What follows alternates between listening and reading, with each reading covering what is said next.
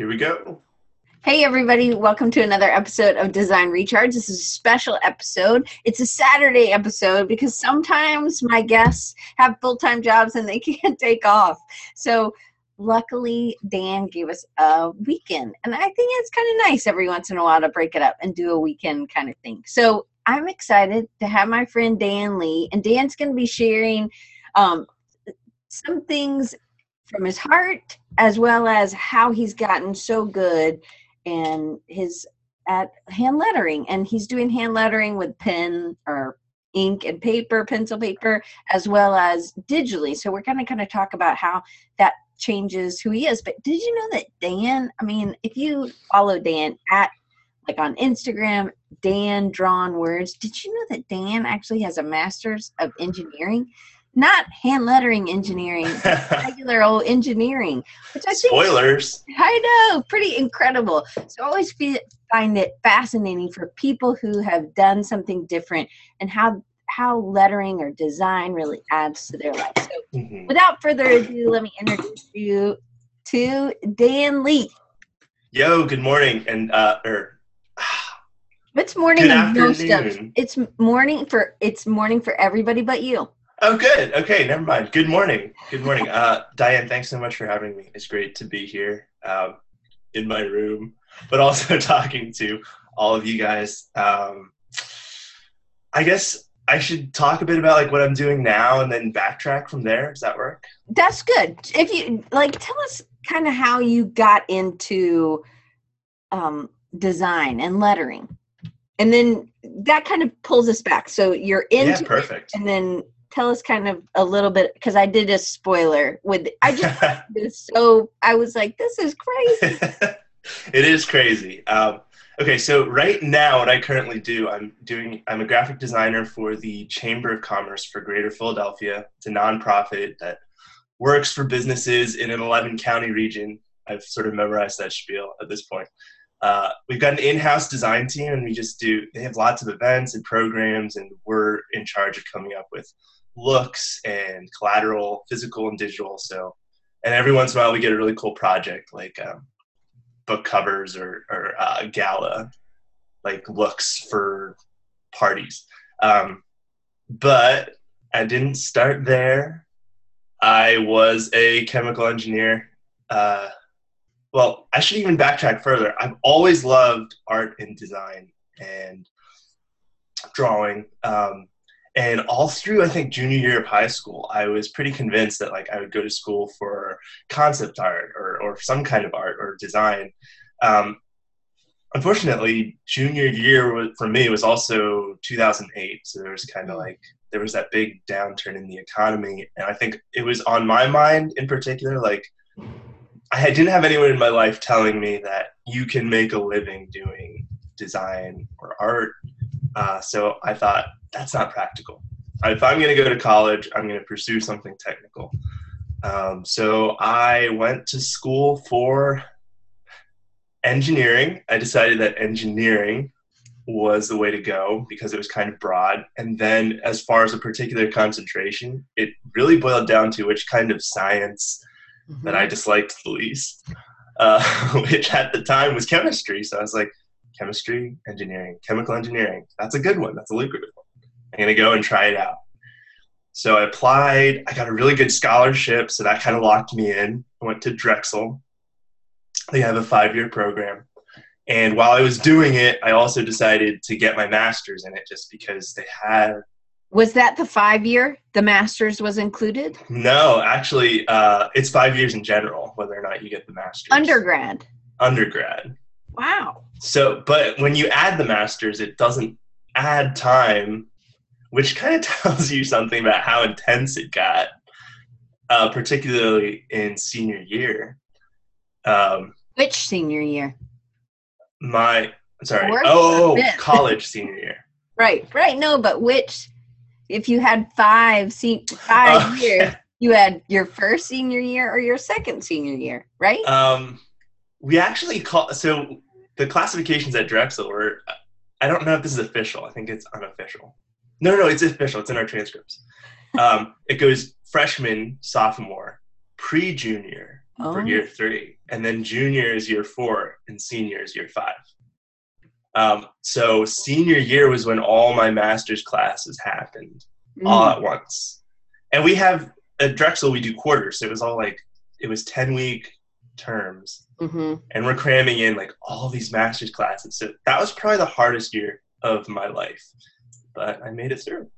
Uh, after graduating with that degree, I was looking at jobs, sitting in like senior seminars, and there was something about like hearing about the career options that uh, did not sit well with me. Like I, Mm. it's it's a hard to describe palpable feeling of like despair Mm. in a sense it's like i don't resonate with any of this i don't i appreciate it so much at this point you know i'm sitting there i understand the appeal and like why we need it but uh, i was like this is not for me and i don't know what i'm supposed to do about that um, i ended up taking the year off thanks to the like i had the ability to take the year off which i'm really grateful for and i decided to like look talk to lots of people um, in in different uh, industries. I talked to some management consultants. I made a connection with some art people, uh, and then I started doing it then too. Just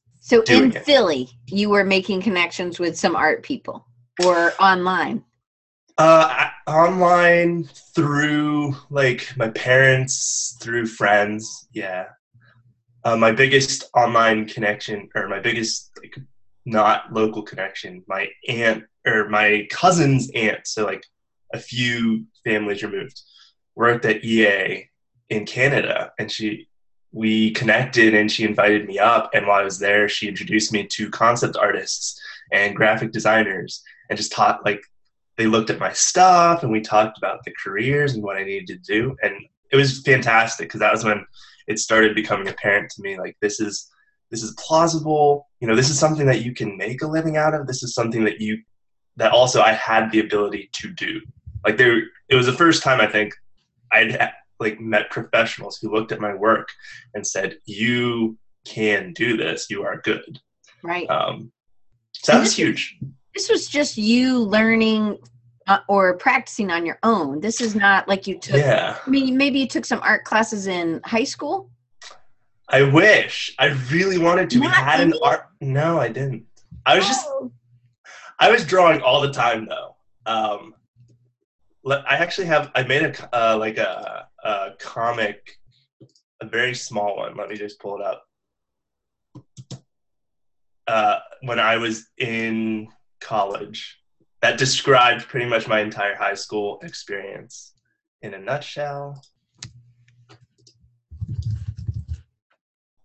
oh, that's especially because we had summer terms in college, which was insane. Um, but you know, it worked out.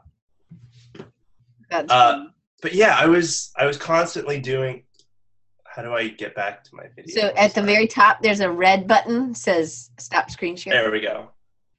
I was doing graphic design. I was drawing all the time uh, through high school, through college. So in that sense, like I had sketchbooks full of things to bring with me and talk about.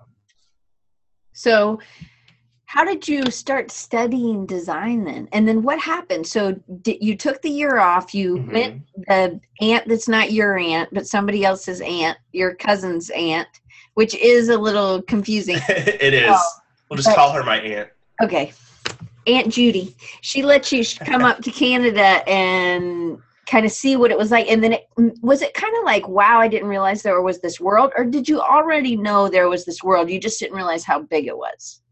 I think it was that I realized it and never knew that, like, had an idea that I could fit into it. Um, You know, the big thing for me is like, I don't have a degree. I don't have the background. There's things I need to learn. I feel like an imposter. How do I break into this? Um, I think so what, what- yeah. So how did you get through that imposter syndrome? And did you start studying or doing Skillshare or what did you start doing? How did you connect and, and become, I mean, cause you're, it's not like it, I mean, it looks like you know what you're doing, you know? Whew. um, yeah, that's a great question. I I would say I just kept doing it. That's the main thing. Going to Canada, talking to those people, they helped me realize like I don't have to feel like an imposter. I just need to practice and do more. I did a lot of exposing myself to the work of thing, people that I thought was really good. So like hanging out on Behance uh, and Dribbble, and honestly, the lettering is what got me into the world so much faster. Hmm. Um, I started posting on Instagram, and that changed. I think that changed everything. So that was kind of my next question. So, oh, sweet. Your education was different because um, you studied engineering. Mm-hmm. Um, but how? So how did lettering and sharing these pieces? Because if you were just lettering on your own, it's different, and yeah. just practicing, it takes it to another level when you start sharing what you're what you're learning, right? Mm-hmm. Totally. Um, I think sharing on Instagram, it, it, did two things for me. One was it provided a sense of like self accountability because you're putting something out there and you realize like if you're not constantly doing that, then it it doesn't really make sense to just be doing it like once every you know month because then why even share? It's like you're trying to build a body of work for yourself and also to an extent you have to consider that you're posting for an audience right and so that that was a driver for me like i need to post this not just because I want to show off, but more because this is going to keep me practicing. Uh, and I know that there's an expectation that people, you know, are going to look at these things, and I can interact with people about these things. Uh, but the second thing, the first one was accountability. The second was the discovery of a community. I literally had no idea that like there's this huge thing with lettering. I didn't even know it was called lettering back in the day. You said leather, and I was like, Maybe there is a leather community. I bet, there is. Uh, anyway. Maybe um, they make journals or something, the leather, right? Yeah, leather crafting. Yeah, leather crafting. Anyway, back to lettering. What year is this that yeah. you start posting and Good question. Uh, July 2014. I remember this very clearly because it was like my year of self discovery. So was this was this you had what year was this when you were working? So you had taken a year off. What year did mm-hmm. you graduate? So i graduated 2014 june. Okay. june. Okay. and so that's when i start being like i'm gonna do freelance work. I'm gonna like make connections try to like find people to hire me for art. But i'm also going to be trying to discover if that's what i want to do or if it should be something else. Uh, and so I'm, i remember i'm wandering through philly July 2014. I've got a notebook and I find a coffee shop because, you know, I'm a millennial. So I go in and sit down and I'm like, I want to do something creative. What can I do to push myself? Uh, so I open up this notebook and I decide, like, you know what? I'll um, I'll do type illustrations. And this idea came to me mainly because in Philly we've got tons of murals, and I remember like taking the subway to my internships for a while. We had this whole series by uh, Steve Powers. I don't know if you're familiar. He's like New York City. He does really like pop art and a lot of mural stuff. And there are just tons of murals on the walls as you go on the subway. And those always kind of stuck with me because they would just be simple sayings, but the fact that they're so big and so pretty makes you stop and think about it. And I realized, like, as I'm in this coffee shop, July, I'm like, I could try that. Like I've always drawn words. I always you had fascinated. always drawn words. Yeah, kind of. Like ever since I was six, I do know this. I loved penmanship because to me it was drawing the letters, mm, and so yeah. my my teachers were always like, "Your son." To my mom, like, "Your son is a printer. Like he's really good." And to me, I'm like, "Jokes on you! I'm drawing all day. Like this is fun." um, and then like through that as when we got word processors, my dad had calligraphy books. I would always be copying those, but it never occurred to me like that's something you could do like long term, bigger scale, or let people like really like looking at those. Uh, until so I sit down with this notebook and I I decide to um, uh, come up with something. I actually collected some of my old like oh, this notebook. So I'm gonna see if I can pull that up on screen share. and it's funny because it was so it's almost prophetic at this point. So Johnny said that's the best sales pitch I've ever heard for good penmanship. Yes, tell your kids. good. So um, this is uh, in July of 14, right? It is. Yep. It was my first ever like, oh, I can do cool things. There are some mistakes in there now that I look, you know, like the ends. You don't make those technically you don't you're not supposed to make like the sides of the end the bold strokes.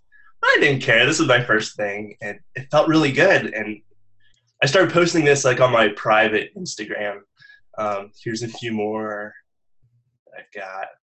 It's like to me it was the possibility of coming up with different styles to make different sayings come to life.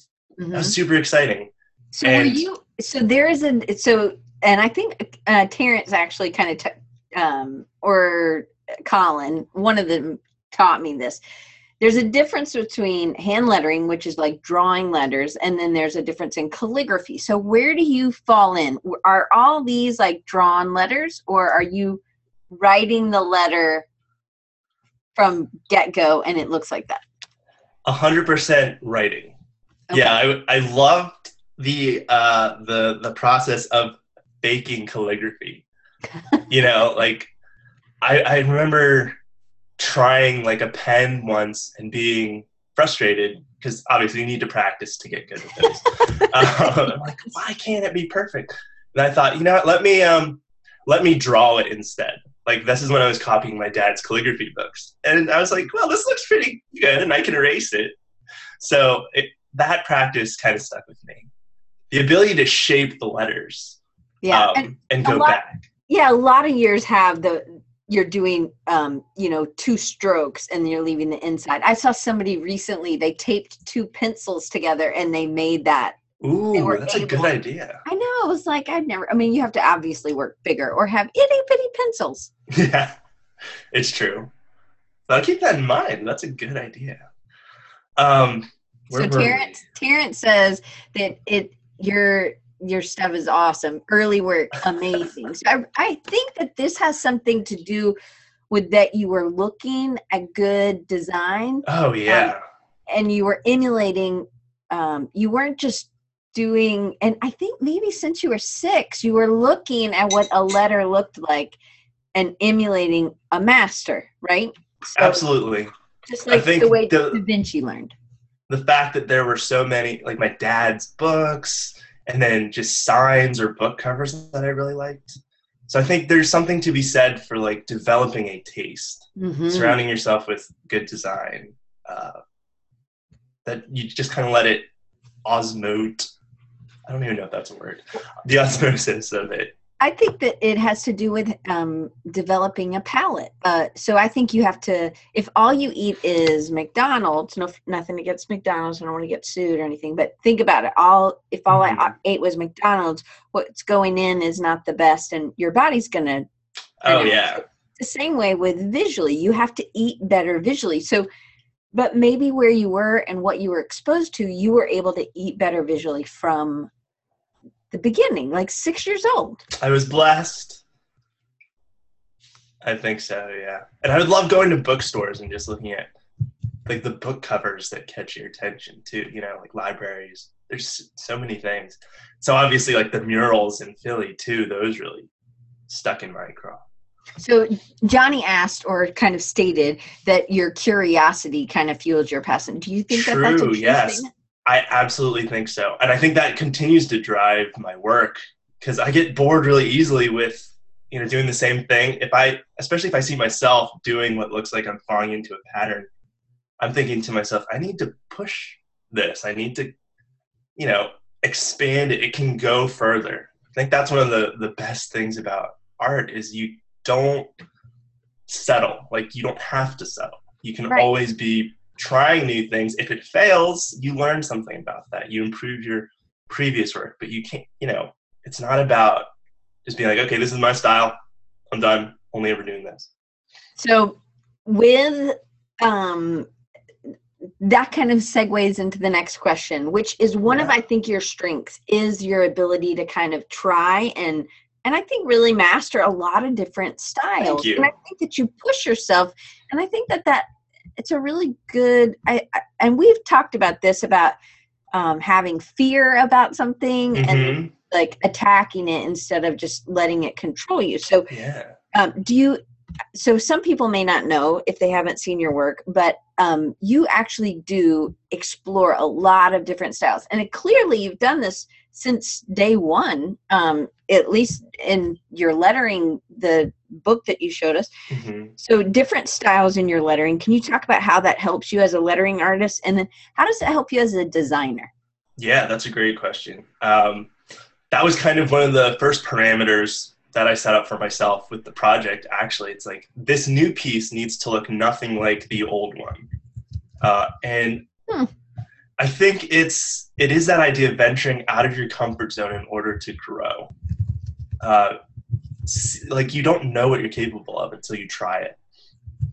And in doing so, you learn things about the things that you do already know. So, for instance, you know the basics of the letter A. You can draw like a, a sans serif A, but then if that's all you ever do, then you don't you don't know the intricacies that come with a serif A or a slab serif or a script. And then when you start mixing the different things about it, like it, it's almost like a human uh, discovering things about people. It's like what do we identify as a letter A, and how do we what is the historically understood um, shape of it, and how do you how do you push that? How do you emulate that, and how do you push that? Did you know that? So, like, this seems like a really good hand in hand with branding and with custom lettering for brands. Is that something that you're interested in or have ever been interested in? It was, and then it might be again in the future. It's just that right now, uh, it, the logistics of like logo design and branding tend to get in the way for me of like really plunging into the art of it. Um, but yeah, like the concept of branding as a whole, that really fascinates me. I love that. It's like how do you how do you create something that is so unique to evoke a certain brand, a certain idea, while at the same time you're not confusing everyone to the point that it's unrecognizable. Right. So, how how does that push you as a designer? Because a lot of times designers, um, so I think Joe Bosack is an amazing um, designer. So he's up in Mhm. your area, Philadelphia, maybe I don't know. I gotta look this guy up. You oh my goodness! So he's been doing brands for um, sports teams. So big colleges, sports teams, NFL, things like that, for over twenty years. Um, and so to Wow. so you have to be flexible as a Mhm. designer. So Oh, this yeah. has to do with long term uh, success, not just Mhm. success as a drop in the bucket. So that's where I feel like this is a really good superpower of yours that you can kind of continue to explore. But Yeah. how does how does that in lettering push you as a designer? Do you see yourself trying different design styles? Yeah, yeah, yeah. Okay. That's uh, I think it teaches it teaches you humility off the bat. Uh, that's a huge one, I think, because when you try something new, the chances are you're not going to be great at it because you've never done it before. So you've got to you develop this this sense of okay, I'm going to push to get better. I'm going to do what it takes to get better. If you if you fall in love with the experimenting and the uh, like the self improvement aspect, it distances you from feeling like um, you know this work is me and more like this work is is is what am i trying to say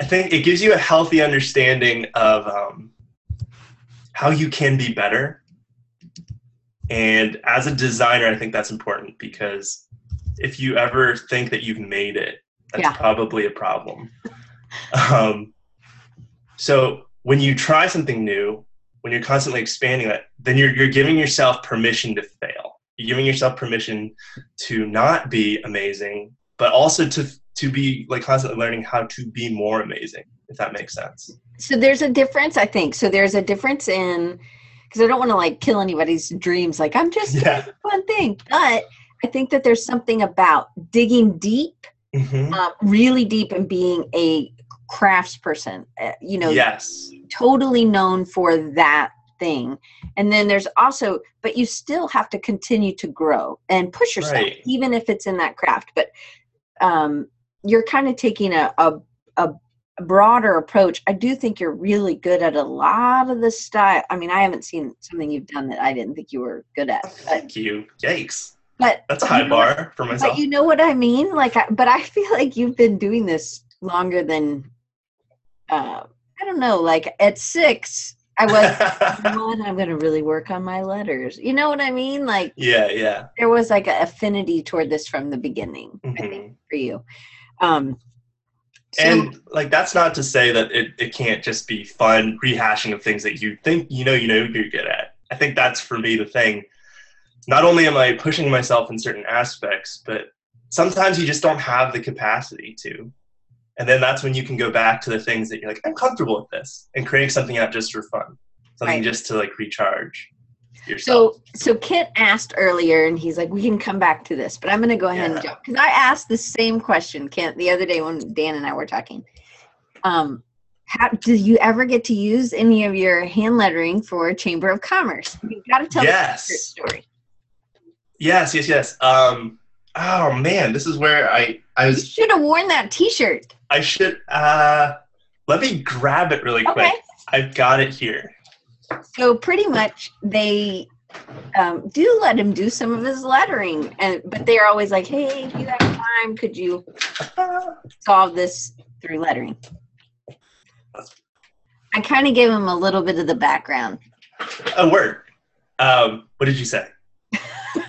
I said sometimes they let you, and um, that they come to you and said, "If you Yes. time, do you think maybe you could solve this with a lettering project?" Yeah. So we have, you know, we have a lot of very corporate events where a very like you know traditional font treatment or something is best fitting. But every once in a while, we'll have some exciting project or something that we can push the envelope a bit. And one of those was uh, we wanted T-shirts because we just rebranded and the team wanted to get everyone excited about the new brand. So we had a new tagline. It's called "At the Heart of Good Business." And our marketing director came to me one day and she said, "I proposed to the team that we use your lettering to make a T-shirt. Is that okay with you?" I was like, "Yeah, gladly. You know, I'm doing it anyway." But um, we've got it here. We printed a bunch of these. Can you see that? Oh, that looks great. Yeah, so we got our like our logo at the bottom, um, and we gave these all out at our holiday party. So then tell them what they said. What some of the oh other man, yeah, yeah. Uh, like just this week, actually, one of the um, one of the girls who heads up, ladies, one of the ladies who heads up one of the our councils. She's uh, she. I was in L.A. meeting with some other chambers, and I was wearing the shirt, and they were so excited about they're like where what is that? And i got to explain like these are our chamber shirts yeah this is our tagline. They were bringing people into the room they're like look at that they get cool shirts. And people have been telling me like man this is probably the coolest shirt i've ever got for like my company like usually it's just a, a logo. Um but this Yeah, is like i can wear this outside like it's, so that i mean that's high praise right there but not just to the gym, right? Like people are going to wear this because they they chose to wear, and that is exactly again that's exactly what you would want with any brand. You would Mhm. want people, especially like a chamber of commerce, that may have kind of a um, not as in some cities it might not be as um, have a upscale kind of feel Mhm. as it should maybe. Yeah, yeah, yeah, absolutely. So I'm really fortunate that, you know, they understand, yeah, this isn't something you slap on everything, but it's also something that you can really use for Mm. particular purposes like generating excitement, creating ownership, making something that people are proud to own. Um, sure. I will show it again. Yeah, thanks, Johnny. And Kim totally was like, "She's that's such an awesome compliment from your coworkers. I know. Rock that shirt." I was- Kim's a great letterer too, so that's high praise. That's huge, huge praise. Thanks, Kim. All right, so but it's not that you're just exploring different lettering styles. I think another thing that you're great at is that you don't kind of get um sidetracked into only using one tool and so you've you've you did say that you don't like the brush pens but maybe you've Mhm. explored and dated them a little bit longer you like okay yeah. i just i think that way with every you know like my students don't want to do anything but the trackpad and i'm like well at work you're probably going to have a mouse and uh or Yeah. a Wacom tablet you need to date those things so that you get better Mhm. at those things That's a great uh, concept, dating the tools. yeah well it's like people don't like illustrator or they just like illustrator and they don't want to use indesign and i'm like it's Mhm. just another person you're dating you've got to get to know them Don't right, right. i don't like them you know you you opened them up once for 30 minutes like spend a little time you know so true, so true. but so you also have explored digital so Mhm. what time period when did you go digital and then have you gone back do you ever go back to the pencil Yeah, so currently I switch up, like especially in my Instagram. If you look at the feed, I try to do like a pencil piece followed by a uh, digital piece to keep myself limber that way. Before it was like exclusively one or the other. Um, I would say it was probably like 2015 when I had my Wacom, Whack, Wacom. Wacom. It's Wac- Wacom. If you go to their site and they call it Wacom, That's good to know. I, I remember like that. Wacom upside the head. yeah, so I had that. Um, my older brother has sort of been my patron in this respect, which I am so grateful for. Like he got me this Wacom tablet. Wacom. Sorry, Wacom. Wacom tablet. At least you're Um, not saying Wacom. Wacom. uh, and I realized I could do lettering with this too.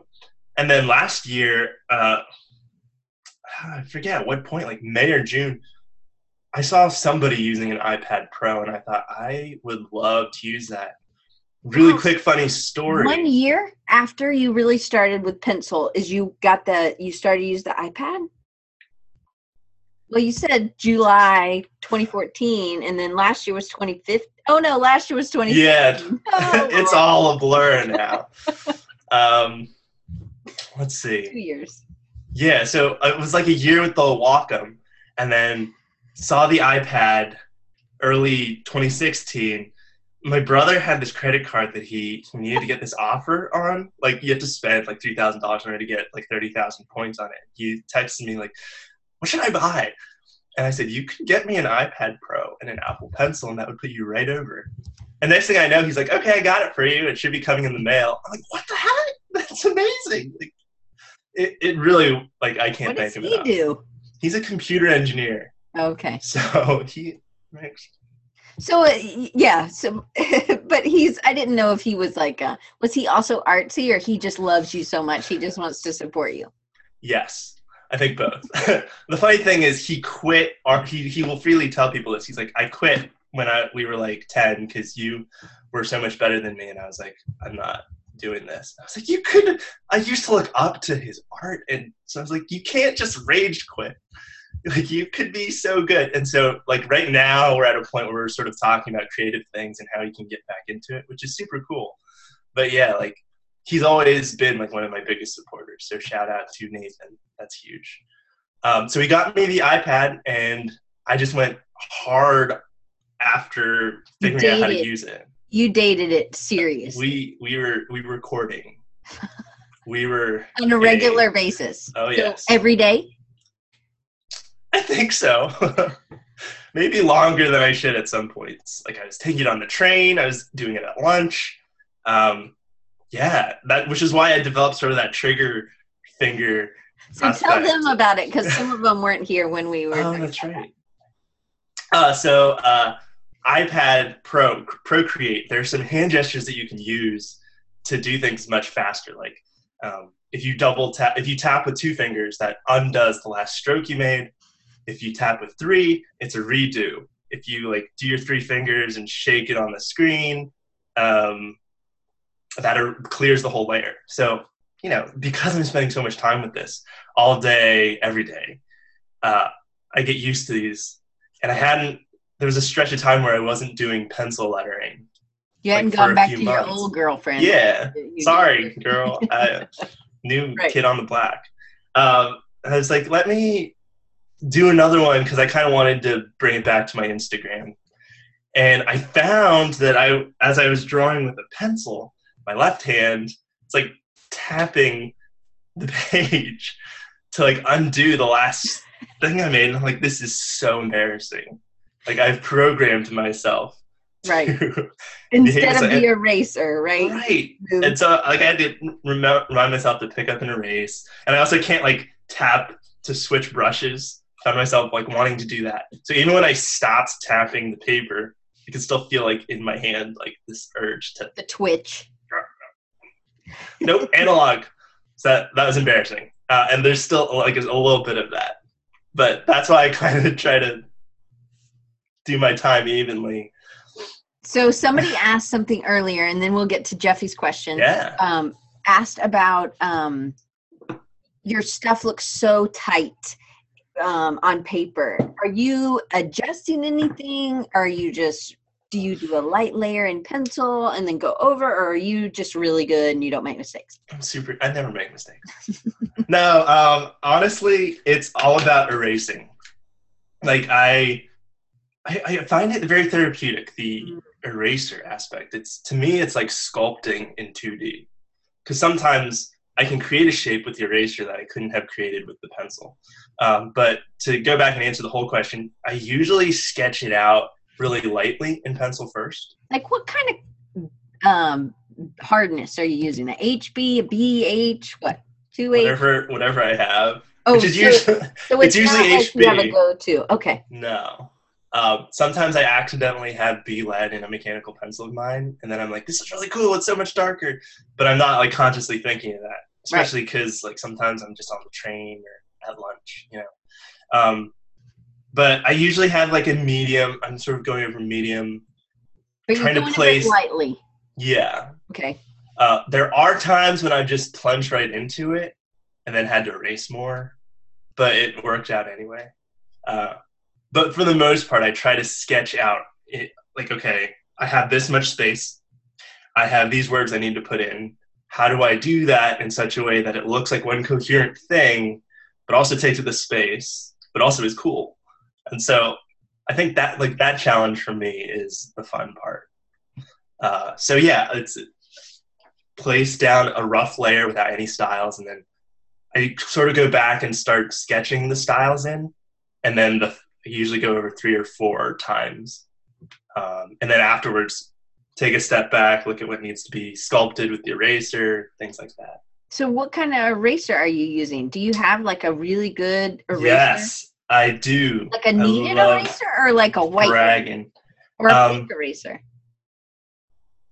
uh, if it's a wide range like if I need to real if I screwed up really bad I use the Staedtler Yeah. Mars plastic. So good. Um, I gotta have one here. The Pentel, I think. No, Papermate. I'm sorry, Papermate. Tough stuff. Oh yeah, yeah. Oh my gosh, these things are my That's tiny. yeah. Well, my work is tiny. Get it closer. Uh, where's the camera? There we go. Yeah. Oh yeah, that's small. This one has not been used, so they don't all look like this. Right, but it's full. It's like a lead full Mhm. eraser. And there's also this. Um, what is this one? Mono's Tombow Mono Zero. So it's like even smaller than the other one. Ooh. and it's like square shape or rectangular. Can Huh. you see that? Yeah. And that one's been used. This one's been used. So Kim has that one too. And Amy loves that one. it's so good. It really is like it changes everything having the precise eraser because that Because- way it really is like sculpting. Right. Because then you're not, and also maybe it's starting lighter and Yeah, going so. But I, I don't think we I've ever thought about um, erasers. So Kim says eraser shields. Do you use eraser shields? no, what is that? I need to- I think you can lay it down, and so um, Kim saying pink pearl's not so great. So I just haven't And so I dated it. You can put it down, and it has lines or circles, and you can erase through, and you can make these things, right? What? You need to. We'll we'll hook you up. We'll get a link in the um in the show notes. This could change everything. I think it's another tool you need to date. mm-hmm. Um, Clearly, thank you. and it sounds cool. I have it. It does, doesn't it? Ding, ding. Like that could be like superpower. That could be the shield. Yeah. a designer and the, the anyway. That's perfect. Oh, so Doc Doc just shared it. So awesome. Thank you, dude. so um, and I think the, the important thing with for me in, in doing both is that there's strengths and capabilities for each that you can't really find in the other. The digital ones you can just go at lightning speed, you know, because you can select, reposition, undo, copy, paste, change colors just like that on the fly. So you're cranking stuff out super fast.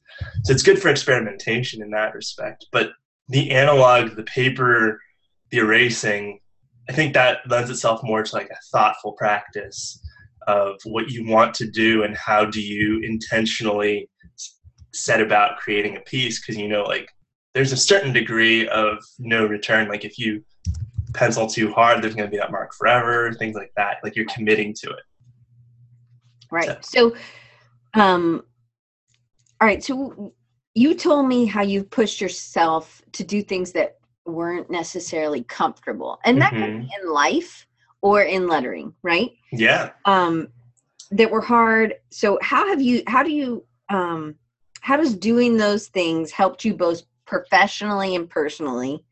And then, what are some examples of the things that you kept doing even though they were hard? um, the first one that comes to mind is chemical engineering. That was hard. That was really hard. Uh, the mindset that i adopted was um, i started off and i was like i don't like this. Uh, but i just started so maybe there are things i could learn i'll reevaluate at the halfway point. So i'm in the program get to the halfway point.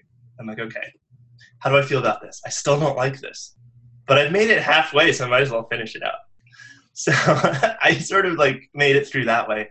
But you know i think when you you ask like how does it help you personally and professionally to do things that are hard um, i think it teaches you to be humble Mm, to not depend on your own feelings of what a thing is to determine its value. Um, the idea that something can be good for you, but not the thing that you love doing the most. And maybe like something that's good for you in the time too. Like now I probably wouldn't just do chemical engineering because it's hard because like there's no reason for that. But it also Um, gives you some grit, right? That Yeah, you've been able to make it through. right. And you can The- like I always feel like if I lose my job and I I'm maybe not blind, but I think that that would be a pretty bad thing for me. But something I could always go back to waiting tables, right? Like Mhm. because I could always make money waiting waiting tables. Right, right. And that's the other thing I was thinking. Like, it teaches you to always be learning. Because when you're doing something that's hard, you're confronting the fact that it doesn't come easily to you. It's not something that you're just like, oh, this is, you know, whatever. You have to be intentional about getting better at it or, or pushing through it. And that requires, you know, a sense of learning, a sense of constantly learning, of realizing I don't know, I don't feel, but I'm going to do it anyway. And I think, like, in terms of relationships, in terms of interacting with society, I think that can be really helpful, like on a broad level, to realize there are certain things that I don't feel like this is going to be easy. I don't think that this comes naturally to me, but I know that it's a good thing. And therefore, it's worth pushing through and figuring out how do I access that personal drive within me that allows me to do these things. So, but I think a lot of times people, um, they'll start something and then they're like, nah, this isn't for me. So, how much time do you think somebody needs to commit to something, hmm give it a good try? And it, I mean, it's probably different for everything. Yeah. Like, I think snowboarding and uh, snow skiing were different. Like, you yeah. up, but if you just spent two days on your butt on a snowboard, you would hit it quicker, like the learning curve. Right, right. But like for you, chemical engineering, that's a long learning curve. Mm-hmm. Right? hmm Yeah. Um, so it's like, wh- at what point do you Well, think like it's this is enough? I don't need to do it anymore. Kind of. I think, yeah, and like what in you can we replicate in us that like would help us like, hey, I'm just gonna keep trying. I'm just hmm I do think humility comes into it, for sure. Yeah. It was a really good point. But I think people give up too quickly. I think it's goal setting. I think if you Mhm. realize what you're in the thing for, you can decide whether it's worth spending the time or not. And I think that's that's a that's a whole another discussion, but one that I think is worth really drilling down into for yourself or finding ways to figure that out. It's um, when I when I'm in this season of my life, when I'm in this practice, what I'm doing, um, how do I know, like that idea of how do I know when I've achieved what I was here for? Mm. Um, and for me, you know, chemical engineering, I realized um, there's more than engineering here. It's how do you interact with something that is hard? How do you finish well? Um, how do you glean everything that you can from this particular experience? How do you interact with people in your life who are doing things that you're not like they're not your favorite, but it's their favorite, and you need them, and like all this back and forth. I realized for me there was a lot to learn from sticking with it, um, as opposed to quitting. Which I I think there's a valid there could have been a valid point at which I decided you know this is too much, and I think I could have a better life or whatever like by quitting and changing my major. But I think throughout there was a sense like I can still learn a lot from this Mhm. even if I don't enjoy every aspect of it. I think that's what kept me going is realizing, okay, let me back away from the I hate the subject um, to Right. what is there in it that will help me in whatever else that I do in life, especially because I'm in college and because I'm sort of protected by this institutional setting, you know, to explore something at this time. I guess it's also in life, it's not always easy. And I guess it's Mhm. just really, really inspiring to me to hear you say, hey, it really wasn't a good fit, but I kept going because I, and I still kept learning something about me from it and that I could still, you know, apply to other parts of my life later Right. on. And I think just knowing that you got through it is going to give you confidence for future you in struggle. Uh, yeah, and I, I think it already has in a lot of ways. So I'm grateful for that experience. Um, and even like to back up further, uh, I remember one of the first times I did realized this idea like this is hard, but I need to do it. Um, I was extremely, I would probably say I was really, really, really introverted in high school and before, and like constantly worried about, okay, what do people think of me? Am I being too socially awkward? Um, why do my friends even have me around? I'm the worst. You know, things like thoughts like that. Um, and realizing, okay, how do I snap out of that? Because I think it's important, you know, even while I know there are parts of me that need to be introverted, it's important for me to play a role in the lives of other people and vice versa. How do I make that happen? Um, and so I, you know, I took public speaking classes. I joined the debate club, which was the worst experience of my high school life because it was so scary. I did like uh, I did like um, mock trial and drama club and all these things that were forcing me to go out in front of people and then figure out for myself like how do I deal with the uncomfortableness of this? How do I make myself a more friendly and more caring person? Mm. Um, and oh, go ahead. Sorry. no, no, no, go for it. No, I'm pulling up. Oh, sorry. Sorry, keep talking. I'm pulling up a, an image. So Kent asked, did you have a teacher who inspired this in you or your parents? I think it was definitely it was both. Uh, my parents, my dad, he took the Dale Carnegie course, and that he was super excited about all of that because you know in a lot of ways he would say that he was like that growing up, like not outgoing but wanting to be. Um, that influenced me a lot. I also had a teacher, my English teacher, who uh, she was also our drama club teacher, and she really like transformed. I think I owe a lot of my experiences and drives to her her ability to like embrace all of us for who we were but challenge us to be more Mm. um, and kind of be the support along the way uh, so there's this quote from the dale carnegie course or from his book like how to make friends and influence people which is like the best like no nonsense title i think Mhm. um, and I lettered it, not lettered, I designed a little thing for myself um, and put it like on my wall. The year, like when I was in college and when I was out of college. So the very best way, Yeah. the very best way in all the world to overcome self consciousness and shyness is to get interested in other people. Practice deeds of kindness, acts of friendliness, and you'll be surprised to see what happens. And it's a challenge because I don't think it's something you ever fully finish doing. Mm. Like, there's always a degree to which you can be more interested in other people, which you can be kinder, be friendlier. But as you practice to the extent that you can, I think you do find that it changes you. And that happened for me. Like, I found myself coming out of my shell because I would forget about myself more. You know what I mean? Mm-hmm. Like, you would go out and it becomes less about what do people think of me? Like, I think there's a degree to which that's always there. But when it becomes less controlling in everything that you do, versus like, oh my gosh, these people have really interesting lives, background stories, even if just because I don't get it. You know, like I'm not you. I don't know how you did these things or why this interests you. Tell me more about that. So what year did you did you I mean your dad did the Carnegie course like what what age of you? Probably when I was 17 or 18, like right almost before just getting out of high school. So it kind of just was an impressionable phase and you took it Yeah. because he was so passionate about it. Yes. And I Oh yeah. maybe if your English teacher hadn't kind of set that stage, you might not have been as uh, pliable. I think so. I think so. I owe I, I, I owe a lot to them for that. So, but then you also share. So we have like ten minutes left. Oh So my gosh. ha- I know. So we have to talk about the level ups, but we also have to talk about the faith. Like your, you share a lot yeah.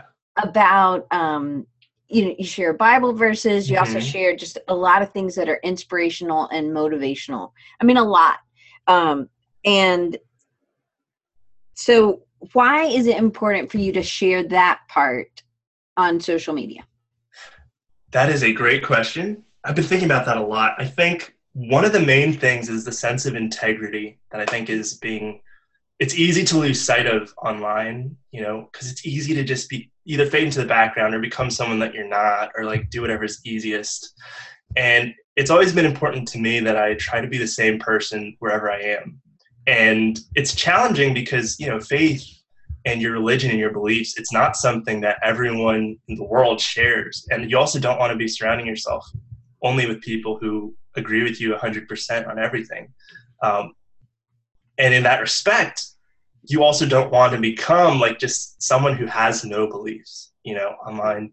So it was a challenge to me because I know that was like a default mode to kind of want to be a generic happy things sayer, so to speak. Um, uh, and I decided, you know what, like I need to be who I am everywhere that I am, uh, but in a way that is still like speaking to and caring about the people around me. And in that respect, I think, you know, sharing things from scripture that are meaningful to me and that I believe are meaningful to everybody, that became like an easy way to be like, okay, I am consciously putting myself out there. How I see the world, this is my worldview. I'm willing to interact and and in another sense, you know, putting things online is is a kind of passive interaction. So there are, are certain aspects of things like politics and religion, you know, that you if you just put them out there passively, it can do more harm than good because you're unable to get into the nuances of, okay, let's connect on why we believe these different things. Um, so that's been something in my mind too. It's like, how do you balance this? Something that will serve people and encourage and like pique their interest in talking about deeper things while avoiding this, you know, I'm going to make a sweeping statement without any nuance that ends up miscommunicating. Do you So think it's- it's helped you start conversations or people to start conversations with you either about things that they're struggling with or how you deal with issues? Yeah, I think so. Like it it it gives gives my faith a voice, so to Mhm. speak. It helps me connect with other believers and also have conversations with people who aren't wouldn't call themselves, you know, Christian or believer. Um, and then have that conversation in a better context than like, you know, a Facebook discussion board. So I think that's huge. It's it's living out who I am and using this particular context for what it's good for. Um, and then on another note, like seeing God as the creator, believing that He's the ultimate designer, there's a sense in which I feel like He's pleased when you emulate Him in that respect. So it, it gives a drive to my art, knowing that this is one way in which I can image God. So mm-hmm. that's, I think that does that kind of answer your question? Yeah, that's super powerful. I think that's really really cool. So, um, thank you for sharing that. So then there's this other. So when you're out there sharing, sometimes mm-hmm. you need kind of a a safety zone, especially if you're sharing stuff that may be more controversial or yeah. could be um, something that you feel really called to do, and you you need some support because you know you're going to get maybe some feedback. Mm-hmm. So you have this group that you're a part of. It's a Slack group, and there's a bunch of people um, that I've interviewed that I've yes. interviewed that's in that group, and it, the level ups. But when you call them the other day, I said it sounded like level ups, like you're like, like some sort of. um You're saying it's like a kids like yeah, show, like, like the Backyardigans, right? The or the Oompa Loompas or something. Anyway, I apologize to all my level up society brethren. so, but what is that group? How has that group played a role in you, your growth, and also um, just as a support? Because I feel like you know everybody can't join the level ups, but what they can do is get a group where they're mentored mm-hmm. and they're supported and and yeah and challenged. Yeah, that's um, the question is like what did what why how has the, that helped you and helped? how long have you been part of it? And yeah. what does okay. it serve to do for you? I'm coming up on a year or so of being in this group. My buddy eric Friedensohn who f dot ef dot if you guys look him up he's incredible. Um, and he reached out to me and really made this happen. Uh, one of the key things is it helped to diffuse my starstruckness. Mm-hmm. like i think like it's kind of funny, but I think it's also true. We can easily like there are two ways to dehumanize people. One is like a particularly obviously negative one where you feel like you can do whatever to them because they're no longer people. It can be really negative. There's a more subtle one, like the celebrity attributing celebrity status to somebody can be dangerous because you forget that they're like you in a lot of ways. Like they have struggles, they have ups and downs, they need support, etc um, for me, interacting with a lot of these people online, I was sort of falling into that mindset of, oh, these are celebrity people. They're so good. There's no sense of like their struggles and weaknesses, even though they will talk about it. You just be like, oh yeah, you know, of course, but you're superhuman. So this group really helped me kind of get rid of that idea. Um, it's these guys I really looked up to, people like Scotty Russell and Scott Biersack, uh, Winston Scully, Terrence, Tang. Um, these are just like the guys that I knew before. Like right now, I would say everyone in that group I definitely look up to in those ways. But before, you know, these are just people who you see online. Um, so getting to know them as people taught me in a lot of ways how to diffuse that celebrity status thing that makes it, you know, almost impossible to connect with certain people. Um, what, one of the things we do there is people will post things for feedback. Uh, and that's super cool to see people use their areas of expertise. People like Winston and Scott, who've gone through type at Cooper and are really knowledgeable about the intricacies of typeface design. Um, people post like logos they're working on, and then they'll get constructively torn apart in the best possible way. It's like move this R, change the counter of your A, it'll flow better this or that way. Um, so there's learning from that. There's we also do a weekly call, which like a, a, a hangout, so to speak. Um, we've been kind of bad about being able to get into one because everyone's schedules are crazy at the start of the year. But that would be hard. Yeah, but when we do, it's always great. There's this structure where we talk about things that we're struggling with, and then things that we're planning to do. Um, and so it provides that sense of tangible accountability. People can ask, "How are you doing on this project we talked about?"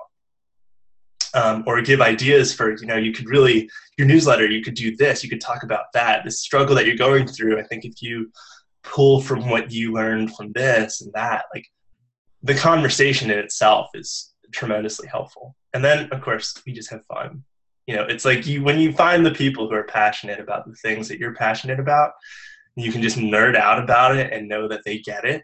That I think that changes a lot. Like that for me was transformative. You guys also help each other push to the next level, so you're not able to just stay um, at a coast. Yeah, yeah, exactly. I think, and I think that that that's an important part of of the any group that people start where it's a accountability and mentoring, mm-hmm. right? Yeah, absolutely. Pushing, always pushing yourself, letting other people push you, but in a way that you feel, you know, it's always positive.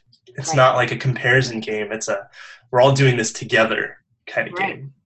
So Jeffy asked a great question. We're going to end with this one. Sure. Um, I think that's that'll be a good place. Yeah. Um, do you think that not casting the celebrity status on someone will will allow you to connect with them? I know that often I scare myself out of connecting with somebody I think is a celebrity. Yes, a hundred percent yes. And I think I feel like a lot of like celebrities must feel this way. Like you just want that human connection and it becomes it's this weird catch 22 where as you become like more people become aware of you the less people you feel like you can actually connect with because they'll just get i feel like they just get starstruck forget about interacting with you on a personal level um, or like they dislike you for becoming famous or something etc etc i think remembering the inherent human dignity of other people and being able to always interact with them on that level is super key. And I think you also real, forget that they're willing to do that. Like that's one thing that like going to Creative South, you didn't get to talk about, but that's fine. Uh, and meeting a bunch of my heroes and going from full geek out mode to, oh, these are people I can have conversations with. Like that transforming effect for me helped me grow in a lot of ways. And it goes back to forgetting about yourself a bit i think like we talked about earlier when you you're talking to someone who's so interested so passionate about this thing that it's afforded them this certain status. So if you can get them talking about that and like really be interested more in them than in like what can i get out of being associated with you mm-hmm. um, they will recognize that they will appreciate that and you can build like a human connection as opposed to being like i love your work you're so amazing and i just want you to like how did you get so amazing? If you go to like, what are some of the struggles that you have? How did you get to where you are? And then just connect on like random non-work, you know, stuff. I mean, I think it's easier said than done for sure. But when you can find the context to do that, I think that's super helpful. So that's why like things like conferences, things like mentorship. That's where sharing things online before you go to a conference then people get to know you mm-hmm. and then they feel a connection because you've been vulnerable right yes oh yeah yeah yeah yeah. Putting yourself out there and realizing like this is not the best work in the world but i'm willing to like show that to people willing to be vulnerable. I think that has huge or even in your in, in your messaging you know like what you've what you're sharing like really connects the message really connects yeah. somebody and then they feel like they can talk and i think that that's a beautiful yes yes. because then a conversation can start. And i think um i think i love the dale carnegie carnegie carnegie whatever. Andrew is carnegie i know for sure. All the same. But um anyway i i really appreciate that you do share and that you are easy to talk to and thanks. and that you want to really talk to other people. And so i feel like that that um that's a, a blessing for you and that you've learned how to kind of come out of your shell because i just don't think of you as an introvert right? just wait till i get like invited to a party on a day that i've been to parties all week then it really comes out yeah well but, we have to have our boundaries you know yeah so true. Well, I'm going to um, wrap it up a little bit and then we can sure. talk a little bit after we get uh, stop the recording. But yeah. next week is a regular time, 2:30 Eastern, 11:30 a.m. Pacific. We have Joseph Carter Brown on Wednesday. On Wednesday. Yep. Thanks for that. Um, and he is going to talk about it. The whole name of the show is In Defense of Fear. And Joe does a lot of design stuff. He um, has kind of an interesting background in how he went to school and learned. And he really came out of his shell also, total introvert. You would never think of Joe as an introvert at all. So I'm super excited to have him on the show. He's a board member of AIGA in Baltimore and is really doing some really cool things there. But just his life, like what he's done and how he steps out, is really, um, I think it'll be inspiring to people. And I think sometimes we do get starstruck, blah, starstruck with the level ups and we maybe whoever is our star you know and but they are we just really appreciate their art and i think everybody i think dan you like to know that somebody appreciates your art but you also really like to know that you have a connection on the message or something mm-hmm. so i feel like you're very open to talking to people about how you've grown or how they can grow or yeah. whatever right absolutely so I want to make sure everybody knows, um, audio wise, I'm going to make sure that you can, um, you will be able to get to these places. So I'm going to read these URLs. You can follow Dan. Dan has a couple different um, links, I think, uh, or handles on Instagram, I believe. But the one we've been talking about today is at Dan Drawn D R A W N words with an S. So D A N D R A W N W O R D S. And then you can also find him at Dan Lee, L E E, Design Studio.com. And then you can find him. You, he has a little store on Threadless. So dandrawnwords.threadless.com. So check him out and maybe you'll find something uh, um, and Amy said, maybe we can call design cheat recharge cruises the level ups. Yeah, um, nice. Um, anyway, I'm super thankful that you were able to be here, and thank you, Diane. Really blessed to have you as my friend, and I can't wait to see you at Creative South, which we'll talk about in just a second. All right. Perfect. Thanks, guys.